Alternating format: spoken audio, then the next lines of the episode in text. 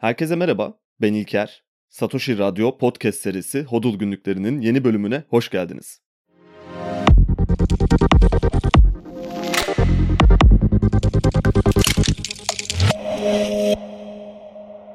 Dünya üzerinde yaşayan herkesin ekonomik açıdan vermesi gereken iki tane önemli karar var. Biri nasıl para kazanacağını anlamak ve para kazanma yöntemlerini keşfetmek.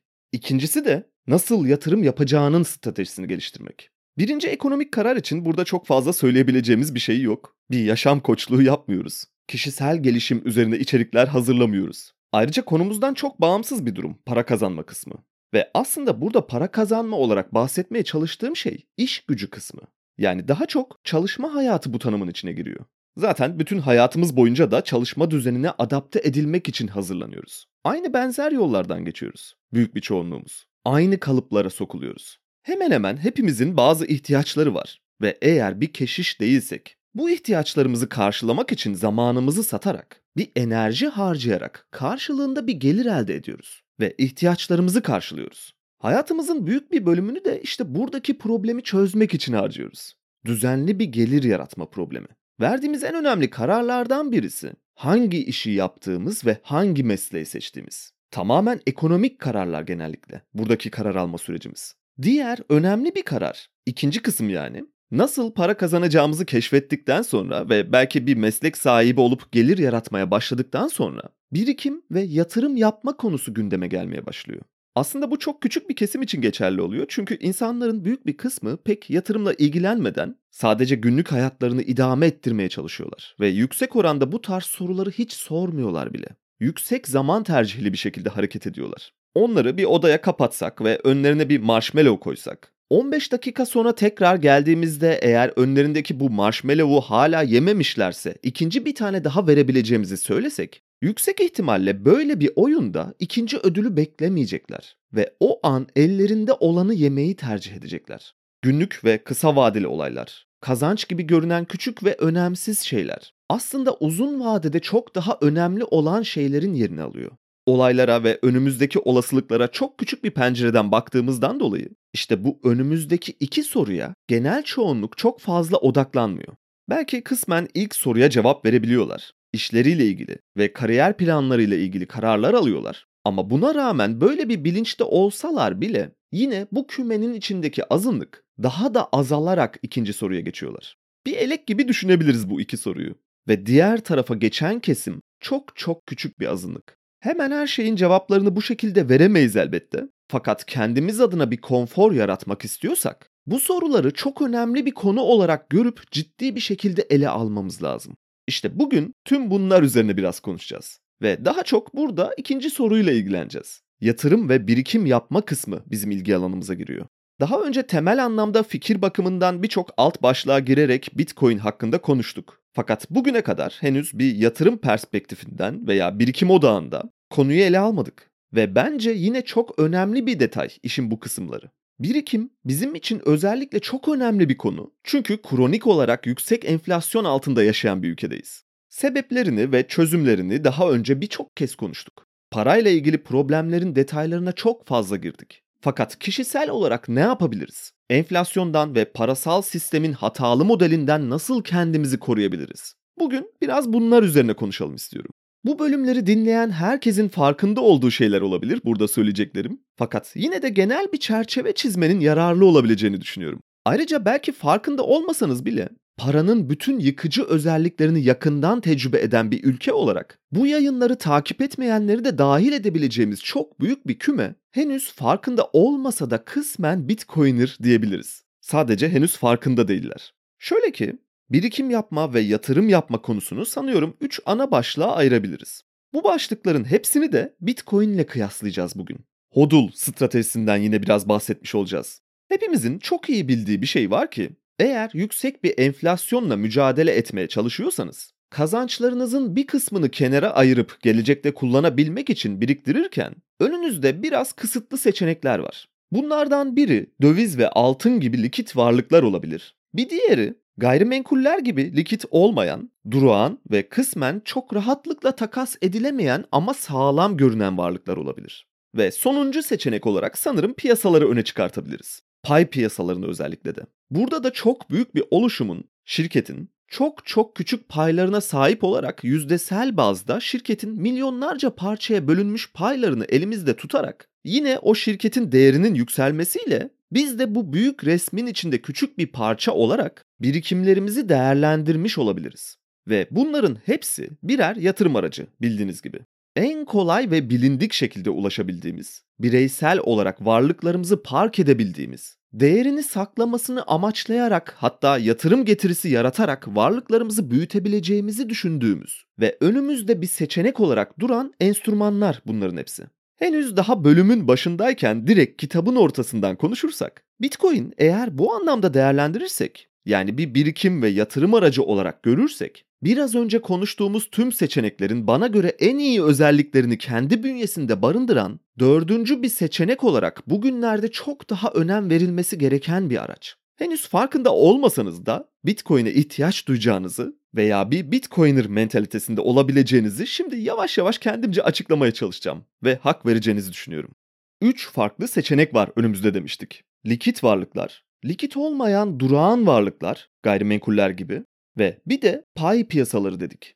Likit varlıklardan başlayalım isterseniz. Bunları para piyasaları ve altın, gümüş gibi varlık çeşitleri olarak değerlendirebiliriz. Gerçi altın ve gümüşün likiditesini ve bu yeteneğini sorgulamak gerekebilir. Hatta para piyasası için de aynı şey geçerli fakat şimdilik o detaya girmeyelim. Hepimiz çok iyi biliyoruz ki Türk lirası cinsinden gelir yaratırken eğer biraz şanslı bir gruptaysanız ve enflasyona karşı yenilmenize rağmen gelirleriniz giderlerinizden daha fazlaysa yani ay sonunda en azından elinizde kalabilecek bir para öngörebiliyorsanız bu parayı değerlendirerek korumak isteyeceksiniz doğal olarak. Çünkü Türk lirası olarak sakladığınız anda çok iyi biliyoruz ki hiç de uzak olmayan bir vadede elimizdeki para yığınının değeri hızlı bir şekilde kaybolup gidecek. Bu bizim toplumumuzun genlerinde kazılı bir bilgi.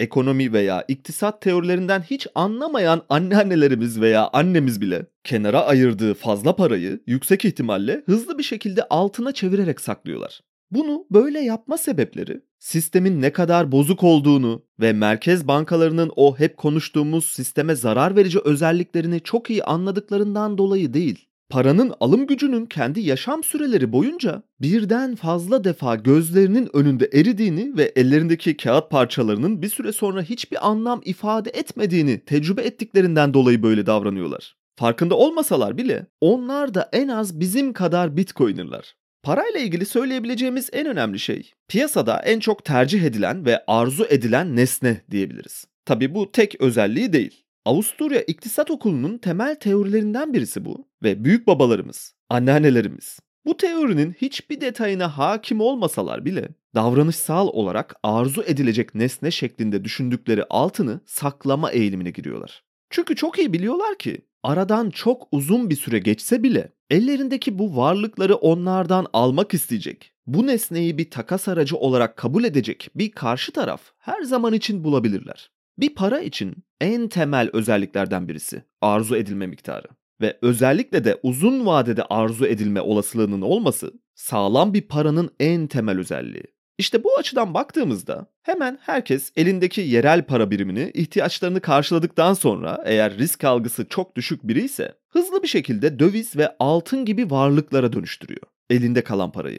Bu da bir yatırım çeşidi aslında. Ve hatta şöyle söyleyebiliriz. Birikim yaparken aynı zamanda yatırım yapılabilen bir çeşit. Çünkü yine çok iyi biliyorlar ki ki bu biraz hatalı da olsa zaman geçtikçe ellerindeki döviz veya altının değerini korumasıyla paranın zamana karşı yenilen ve yok olan değer teorisini kendi lehlerine çevirecekler. Ve ileride istedikleri bir zamanda ellerindeki altın ya da dövizi kullanarak değer kaybı yaşamadan istediklerine ulaşabilecekler. Fakat aslında durum tam olarak böyle olmayabilir. Buradaki durum biraz Özdemir Asaf'ın o dizelerine benziyor.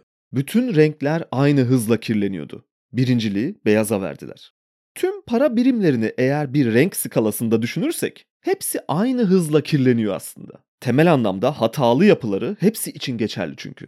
Sadece bazıları kirlendikçe bunu çok daha hızlı gösterebiliyorlar. Ve eğer bir yarış halinde düşünürsek bu kirlenmeyi, para piyasaları için Türkiye, Arjantin, Venezuela, Nijerya gibi daha birçok ülkeyi bu yarışta önde giden ve hızlı kirlenen para birimlerinin ülkeleri olarak değerlendirebiliriz. Amerikan doları da aslında aynı yapısal hatalara sahip. Fakat konumlarından kaynaklı olarak özellikle enflasyon ihraç edebilen rezerv birim sahibi olarak bu hatalarını çok daha rahatlıkla gizleyebiliyorlar. Ve biz de bu hataları görmezden gelerek elimizde saklayıcı bir değer olarak dolar tutmak gibi bir davranış biçimi geliştirebiliyoruz. Tüm dünya için geçerli bir şey böyle yapmak. Herkes aynı şeyi yaptığından dolayı ayrıca genel bir kabul görme durumu ortaya çıkıyor. Ve yine biliyoruz ki dünyanın herhangi bir yerinde elimizdeki dolarlara benzer bir değer biçilecek ve arzu nesnesi olarak kabul edilecek. Fakat sadece sınırlı sayıda para birimi için geçerli bir özellik bu. Ve sınırlı derken gerçekten sınırlı bir sayı. Dolar, euro, pound ve belki yen gibi para birimlerini bu kategoride değerlendirebiliriz.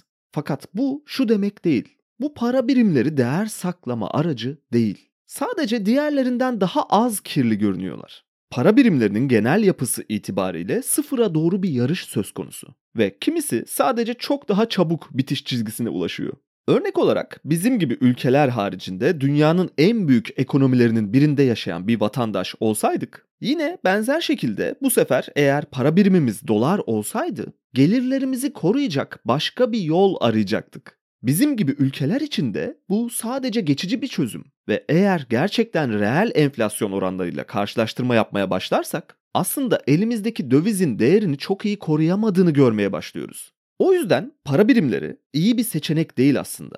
Bizim için bile. Şunu da çok iyi biliyoruz. Bir gün Amerikan Merkez Bankası'nın başkanı çıkıp faiz oranlarını hiç tahmin edemeyeceğimiz şekilde değiştirebilir. Veya yine bizim kontrolümüzde olmayan bir şekilde para biriminin arzıyla oynayabilir. Bir anda elimizdeki değerli olduğunu sandığımız kağıt parçaları belki değer kaybedebilir. Ya da tabi değer de kazanabilir. Fakat burada bir üçüncü taraf riski var. Yine aynı şekilde kendi ülkemiz bu yabancı birime karşı bazı hamleler yapabilir ve değeriyle, takas oranıyla oynamaya çalışabilir. Hatta bu takas oranını sabit tutmaya çalışabilir. Bunu bir süreliğine başarabilir ve bizim elimizden hiçbir şey gelmez karşılık olarak. Tüm bu riskleri çok çok iyi biliyoruz. O yüzden döviz gibi varlıkları kısmen güvenli olarak görsek de kendi para birimimize karşı büyük bir döviz birikimi yaratmıyoruz genellikle. Tam bu noktada altın devreye giriyor.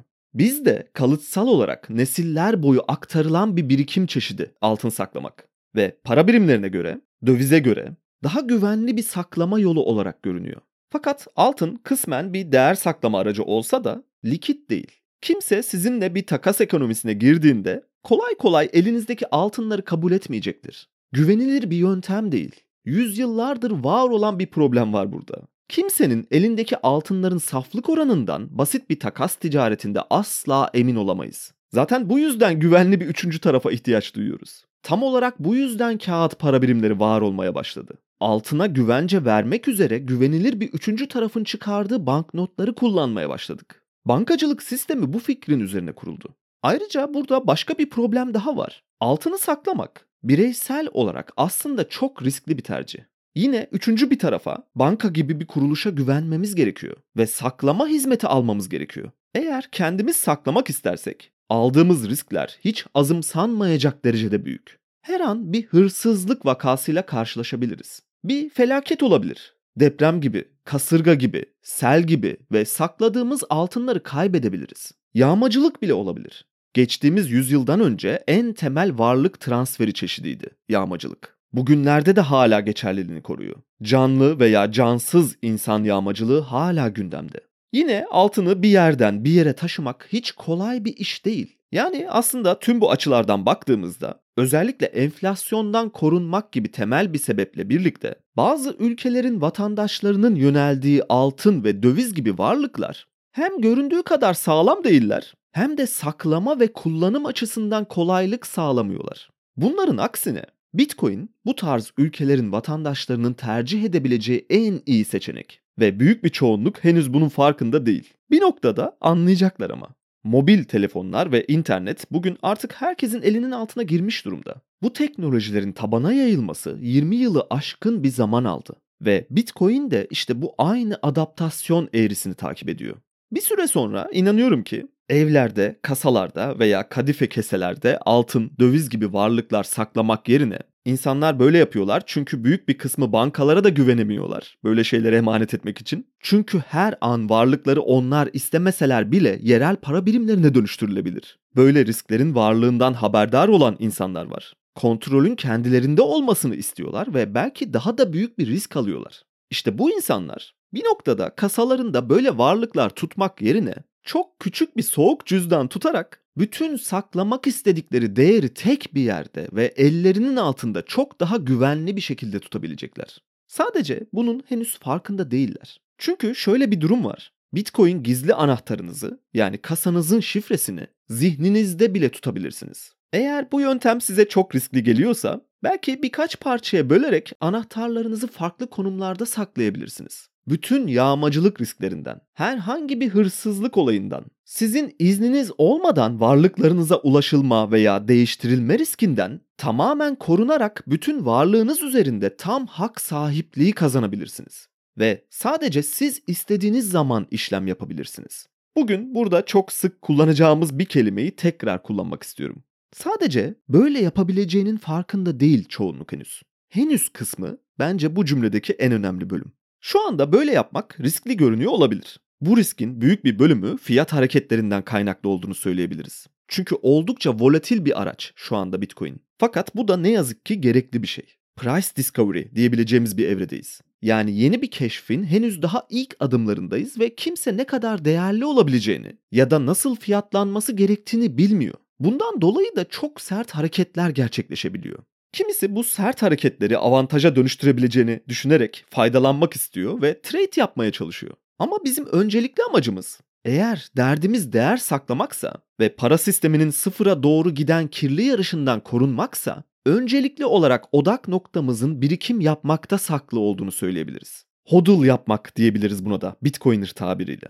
Ve böylece volatil hareketlerden çok fazla etkilenmemiş oluruz. Hatta çok ciddi geri çekilmelerde ve düşüşlerde belki daha agresif birikim yaparak paylarımızı çok daha efektif bir şekilde arttırabiliriz. Yine uzun vadede değerlendirdiğimizde volatilitenin geçmişte fırsatlar verdiğini ancak fırsatlar kaçtıktan sonra fark ediyoruz. Değeri tam olarak anlaşılamayan, henüz adaptasyon eğrisinin çok başlarında olan bir varlık için aslında oldukça doğal bir hareket yapıyor Bitcoin. Yüksek oranda da böyle olmaya devam edecek olgunlaşana kadar. Bugün dünyanın herhangi bir noktasına kağıt para veya altın transfer etmek için yanınızda ancak limitlere dayalı bir miktar taşıyabilirsiniz. Bankacılık sistemiyle böyle bir transfer yapmak istediğinizde ise karşınıza birçok engel çıkabilir. Kendi varlığınızı istediğiniz bir zamanda, istediğiniz başka bir noktaya taşımanız otoritenin iznine ve onayına tabi. Fakat ben bugün dünyanın herhangi bir noktasına istediğim miktarda, istediğim şekilde varlık transferi yapabilirim. Ayrıca bunu yaparken klasik finansal sistemin hantal yapısının yanında neredeyse ışık hızında bir transfer yapabilirim eğer Lightning Network kullanıyorsam. Ve benzer şekilde ana zincirde işlem yapmak istediğinizde de istediğiniz büyüklükteki bir işlemi birkaç blok içinde onaylatıp blok zincire kaydettirebilirsiniz. Ve bir daha değiştirilmesi, geri döndürülmesi mümkün olmayacak bir işlem olur bu da. Tüm bunlar henüz büyük bir çoğunluğun farkında olmadığı bir ayrıcalık. Kısaca likit varlıklar ve değer saklama araçları olarak gördüğümüz para birimlerinden altından gerçek manada kat be kat çok daha iyi bir teknoloji var elimizde.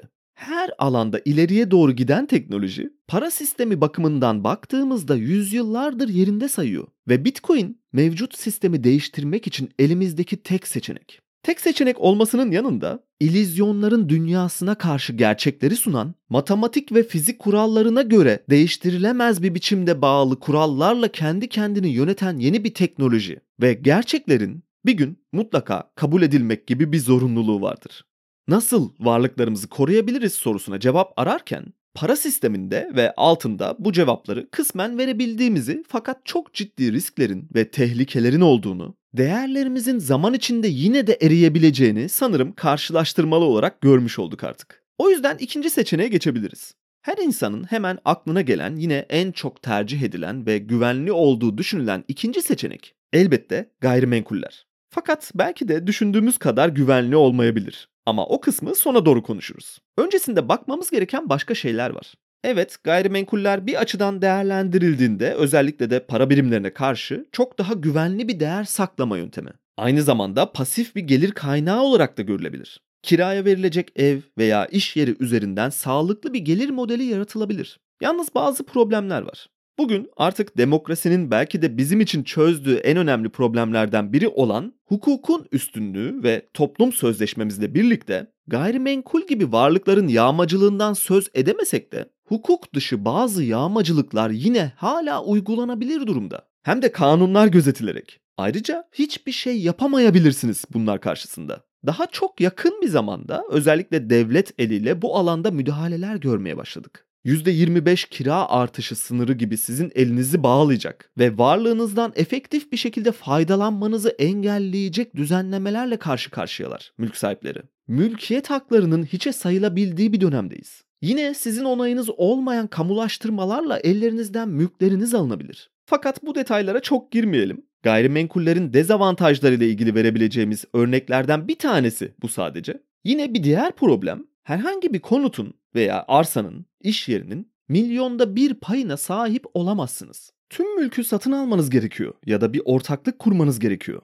Aynı zamanda bu bir birikim yöntemi de değil. Mevcut finansal sistemde kredi balonlarıyla aylık ödemeler şeklinde düşünüldüğünde bunun bir birikim çeşidi olabileceğini düşünebiliriz. Fakat konut piyasası ile ilgili en büyük problemlerden biri zaten bu kredi balonlarının yarattığı risk. 2008 krizinde çok derinden hissettik sonuçlarını. Belki bugünlerde biraz daha unutulmuş olsa da veya göz ardı edilse de para sisteminin yozlaşmış kredi muslukları sebebiyle her zaman için önümüzde duran bir ihtimal konut krizi. Yani böyle baktığımızda sandığımız kadar güvenli bir yol olmayabilir. Ayrıca istediğiniz her gayrimenkule sahip olma şansınız da yok. Karşınızda istekli bir satıcı olması lazım veya tam tersi durumda sizin istekli bir alıcı bulmanız lazım. Likit bir piyasa yok ve o anki piyasa değerinin tahmini bir değer olduğunu ve realize etmek istediğinizde farklı bir değerden realize edebileceğinizi her zaman düşünmeniz gerek. Tüm bunların yanında kiracılarla uğraşmanız gerek. İnsanlarla uğraşmak ve anlaşmak, etik ve ahlaki bir pazarlık yapmak belki de en zor kısımlardan birisi. Yine para sistemimizin sonuçlarından birisi bu da. İnsanları ahlak dışı hareket etmeye itiyor para sistemi. Ve herkes kendi payına ne kadar fazla yarar sağlarsa, kar elde ederse bunu çok önemli bir çıkar olarak görüyor. Bu düşüncede temel anlamda bir problem yok. Fakat etik ve ahlaki sınırlar oldukça flu kağıt para sisteminden kaynaklı olarak. Oyun teorisinde zaten detaylarını da konuştuk aslında tüm bunların. Pazarlık yapabilen bir memeli olarak elimizdeki pazarlık aracını istediğimiz şekilde eğip bükebildiğimizde sıfır toplamlı bir oyun içinde oluyoruz. Çünkü bizim kar edebilmemiz için karşı tarafın zarar ediyor olması gerekiyor. Bir diğer problem her gayrimenkul kendi içinde benzersiz özelliklere sahip. Yani eğer diyelim ki birikimlerinizi korumak için bir gayrimenkul yatırım yapmak istiyorsanız ve yine diyelim ki gözünüze bir bölge kestirdiniz, belirli kriterler belirlediniz. Tüm filtrelemeleriniz sonucunda karşınıza birbirinden eşsiz seçenekler çıkacak. Nasıl bir kıyaslama yapacaksınız? Net bir değeri nasıl belirleyeceksiniz? Tüm bunlar biraz muamma. Hatta filtrelerinize uygun bir seçenek bulamayabilirsiniz. Ki bu en olası sonuç. Buradaki eşsizlik kimi değerli konumlardaki mülklerin başka bir kopyasının olmamasını sağlıyor ve siz ancak ikincil, üçüncül seçeneklerle yetinmek zorunda kalabilirsiniz. Bugün hemen hemen kimse Center Park'ın yanındaki bir penthouse'unu satmak istemeyecektir. İhtiyaç duymadığı sürece satmayacaktır. Ya da en azından çok likit olmayan bir piyasa olduğunu söyleyebiliriz. Ve birbirine eş olmayan seçenekler arasında bir seçim yapmak zorunda kalacaksınız. Fiyat ve değer arasındaki bağlantıyı kurmakta zorlanarak seçim yapmış olacaksınız. Ayrıca yine bir diğer problem sahip olduğunuz mülkü sırtınıza yükleyip kıtalar arası seyahat edemezsiniz. Başka bir yere taşıyamazsınız. Transfer edemezsiniz. Bakım ve onarım işleriyle uğraşmak zorundasınız. Tabi tüm bunlar gayrimenkul yatırımı yapabilecek bir portföyünüz varsa geçerli. Artık öyle zamanlara girmeye başlıyoruz ki yine kağıt para sisteminin bir sonucu olarak insanlar yatırım amaçlı mülk dışında kendi barınma ihtiyacını karşılayacakları mülklere bile ulaşamaz duruma gelmiş haldeler. Ortalama ücretli bir çalışan maaşının yine ortalama olarak 100 katından başlıyor ev fiyatları. Ayrıca kredi musluklarının ne zaman açılıp ne zaman kapatılacağını kestirmemiz de mümkün değil. Ve belki en kritik nokta tüm bunları bir kenara bırakırsak herhangi bir doğal afette özellikle büyük bir deprem durumunda belki de hayatınızın bütün birikimini yatırdığınız mülkünüzü kaybedebilirsiniz. Böyle felaketlerin yanında şehir planlaması değişebilir. imar planları değişebilir. Sahibi olduğunuz arsa veya mülk kamulaştırmaya girebilir. Tüm bunlar sizin elinizde olmayan değişimler. Şimdi bir karşılaştırma yapmak istersek, Bitcoin dijital bir mülk, saf bir mülkiyet hakkı sunup bütün kontrolü sizin elinize veriyor. Blok zinciri dijital bir harita şeklinde düşünürsek, üst üste eklenen bloklar önceki bloğu zincirleyip kilitledikçe ve blok yüksekliği arttıkça ekstradan bir enerji gömmüş oluyor arkasındaki bloklara. Ve burada da enerjinin zaman değeri ortaya çıkıyor. Bugünlerde Bitcoin blok sayısı 800 bin üzerine çıkmış durumda. Ve siz eğer örnek olarak 10 bininci blokta bir işlem yaptıysanız, yani bir borsadan Bitcoin alıp kendi soğuk cüzdanınıza çektiyseniz ve bu işlemi 10 bininci blokta kaydettirdiyseniz, aynı bundan belki 50 yıl önce şu anda gökdelenlerin yükseldiği bir arsayı satın almış olmak gibi bir şeye denk geliyor bu. Böyle bir işlem kaydı. Çünkü sizin bloğunuzun üzerine bileşik olarak eklenen ve üst üste yükselen bir daha geri döndürülmesi neredeyse mümkün olmayan devasa bir enerji harcaması gömülmüş durumda. Ne kadar eski bir blokta kayıtlıysa işlemleriniz, Bitcoin'lerinizin o kadar değerli olma ihtimali var. Aynı gayrimenkullerde olduğu gibi. Fakat ekstradan şöyle farklar var. Bitcoin'i en güvenli gördüğümüz gayrimenkullerin aksine ışık hızında ve neredeyse sıfır maliyetle istediğimiz herhangi bir yere yanımızda taşıyabiliriz. Hatta belki işin finansal altyapısı ileride çok daha iyi oturduğunda yine bu Bitcoin cüzdanınız üzerinden pasif bir gelir yaratma modelleri görebiliriz. Yine şöyle düşünebilirsiniz. Central Park'ın en iyi konumundaki bir eve sahip olduğunuzu düşünün. Dünyanın her yerinden müşteriye bu evi aynı anda ve çok daha güvenli bir şekilde bakım ve onarım masraflarıyla uğraşmadan, belediyenin vereceği kararlarla ilgilenmeden, üçüncü bir tarafa güvenmek zorunda kalmadan istediğiniz gibi kiralayabildiğinizi ve size ait bitcoinler üzerinden pasif gelir yaratabildiğinizi düşünün. Bunlar çok uçuk örnekler gibi görünebilir. Fakat arz edilecek Bitcoin miktarının inanılmaz derecede kısıtlı olması onu bir noktada dünyada arzu edilecek en önemli nesne haline getirebilir. İşin bir diğer kısmı bu da. Ayrıca gayrimenkullerin alıcı ve satıcı problemlerini tamamen ortadan kaldıran bir teknolojik altyapısı var Bitcoin'in. Yatırım kararları alırken ve birikim yapmaya çalışırken bugün elde ettiğimiz değeri saklamak için bir yöntem bulmak isterken basitçe 3 farklı yol var dedik önümüzde. Yerel para birimlerindeki geliri dövize ve altına bağlayarak güvende kalmak dedik ilk başta. Bitcoin bundan çok daha etkili bir yöntem. Gayrimenkuller dedik. Ne kadar durağan varlıklar olduğundan ve Bitcoin'in yine bu yatırım aracına karşı avantajlarından bahsettik. Son konu başlığımız şimdiye kadar konuştuğumuz iki tercihten belki bir miktar daha ön plana çıkabilir. Biraz onun üstüne de durmamız gerekiyor.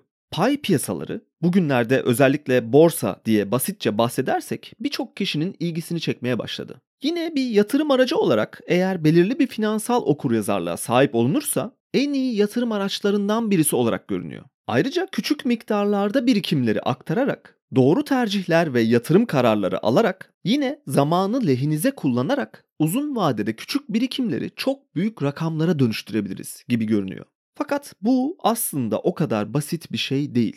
Borsada işlem yapmak eğer ne yaptığınızı bilmiyorsanız ve yeterli finansal okuryazarlığa sahip değilseniz sizin için en tehlikeli seçeneklerden birisi olabilir. Birçok insan borsaya yanlış yaklaştığından dolayı birikimlerinin büyük bir kısmını kaybederek ayrılmak zorunda kalıyor. Tabi bu işin bir tarafı. Biz belirli bir finansal bilgiye ve tecrübeye sahip olduğumuzu varsayalım.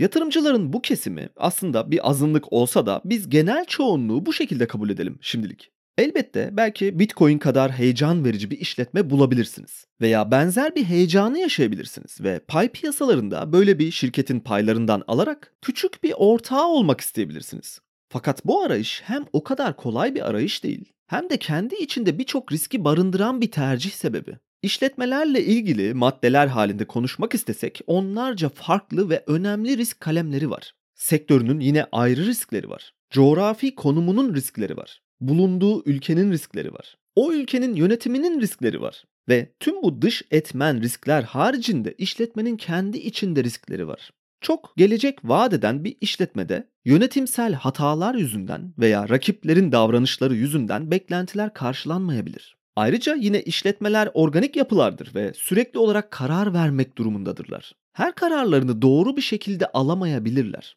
Yine işletmelerin finansal riskleri olabilir. Ki kağıt para sisteminde özellikle kaldıraçlı borçlanmanın temel bir büyüme kuralı olduğu bir finansal düzenin içinde bu riskler hiç de öyle azımsanmayacak derecede yer alıyor.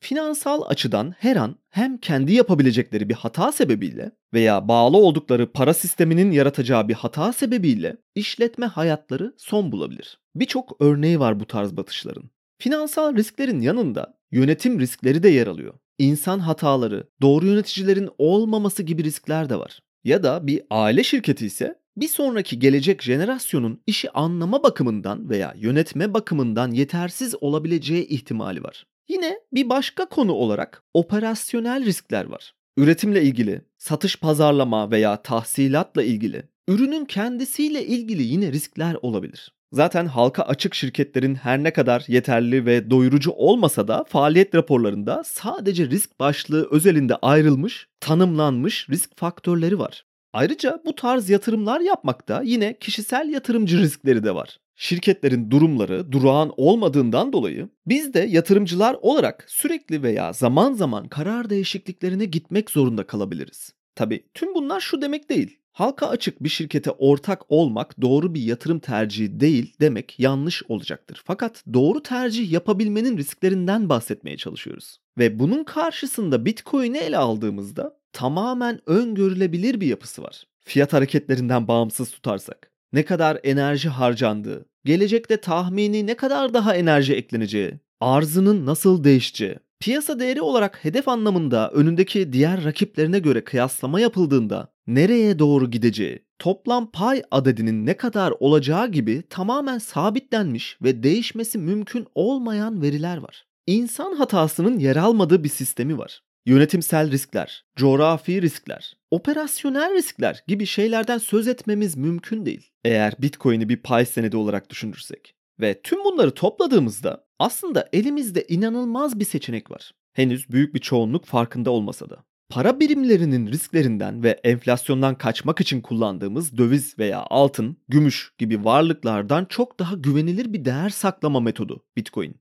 Yine aynı zamanda bu tarz varlıkların bir takas aracı olarak kullanılması ve para birimi yerine geçmesi üzerine düşündüğümüzde onlardan çok daha iyi çalışan bir teknolojik altyapısı var. Tüm para birimlerinden daha üstün olduğunu söyleyebiliriz bu anlamda. Ve zaten genellikle burada HODL günlükleri başlığı altında konuşurken daha çok işin para teorisi üzerinde duruyoruz. Çok detaylı bir şekilde bakıyoruz sunduğu teknolojik değişimi. Fakat onların yanına bugün işlevsel manada ve birikim, yatırım aracı karşılaştırması üzerinden bir değerlendirme yapmak istedim. Kısaca çok net bir şekilde para birimlerinden üstün olduğunu kabul etmemiz gerekiyor bir takas aracı olarak. Değer saklama aracı olarak da rakibini gayrimenkul ve özellikle de konut piyasası olarak ele almaya çalıştık ve yine bu alanda da yatırım amacıyla, değer saklama amacıyla gayrimenkule olan yönelime karşı Bitcoin çok daha güvenli bir şekilde değer saklama özelliği sunuyor ve çok daha efektif bir şekilde yapıyor bunu. Yine eğer birikim haricinde yatırım yapmakla da ilgileniyorsanız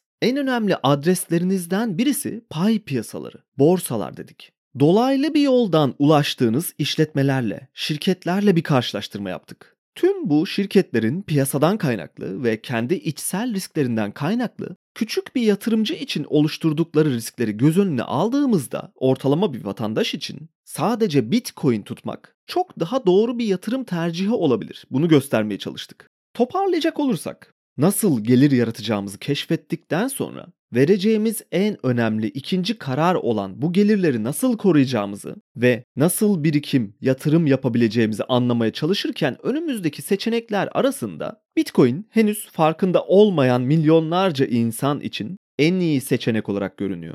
İşletmeler ve kuruluşlar, yatırım fonları son zamanlarda buradaki değer önerisini ve işlevini çözmeye başlamış durumda. Birçok şirketin yavaş yavaş Bitcoin birikimi ve yatırımı yapmaya başladığını duyuyoruz. Çünkü ellerindeki nakitleri kullanabilecekleri daha uygun bir yer bulamıyorlar. Sebebi de tüm bölüm boyunca konuştuğumuz seçeneklerdeki problemlerden dolayı. Ve henüz önümüzde yavaş yavaş düşmeye başlayan bu domino taşlarının, domino efektinin daha ilk adımlarındayız gibi görünüyor. Bireysel yatırımcıların ya da gelirleri üzerinden birikim yapmaya çalışan sıradan insanların henüz tam olarak keşfetmediği ve anlayamadığı ciddi bir eşik üzerindeyiz. Finansal kararlar alırken sormamız gereken en önemli sorulardan birisi olan elimdeki değeri nasıl saklayabilirim ya da belki arttırabilirim sorusunun bugünlerden itibaren en önemli cevap seçeneklerinden birinin Bitcoin olduğunu düşünüyorum. Ve elimizdeki bu seçeneği göz ardı etmek, Bitcoin tutmamak bana kalırsa bir noktada büyük bir çoğunluğun fark edeceği üzere Bitcoin tutmaktan çok daha riskli bir tercih olacak. Yalnızca henüz bunun farkında değiller.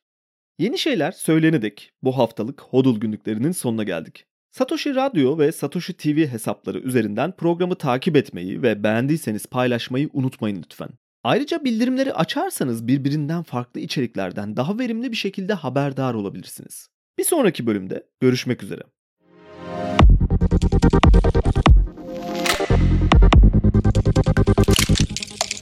Música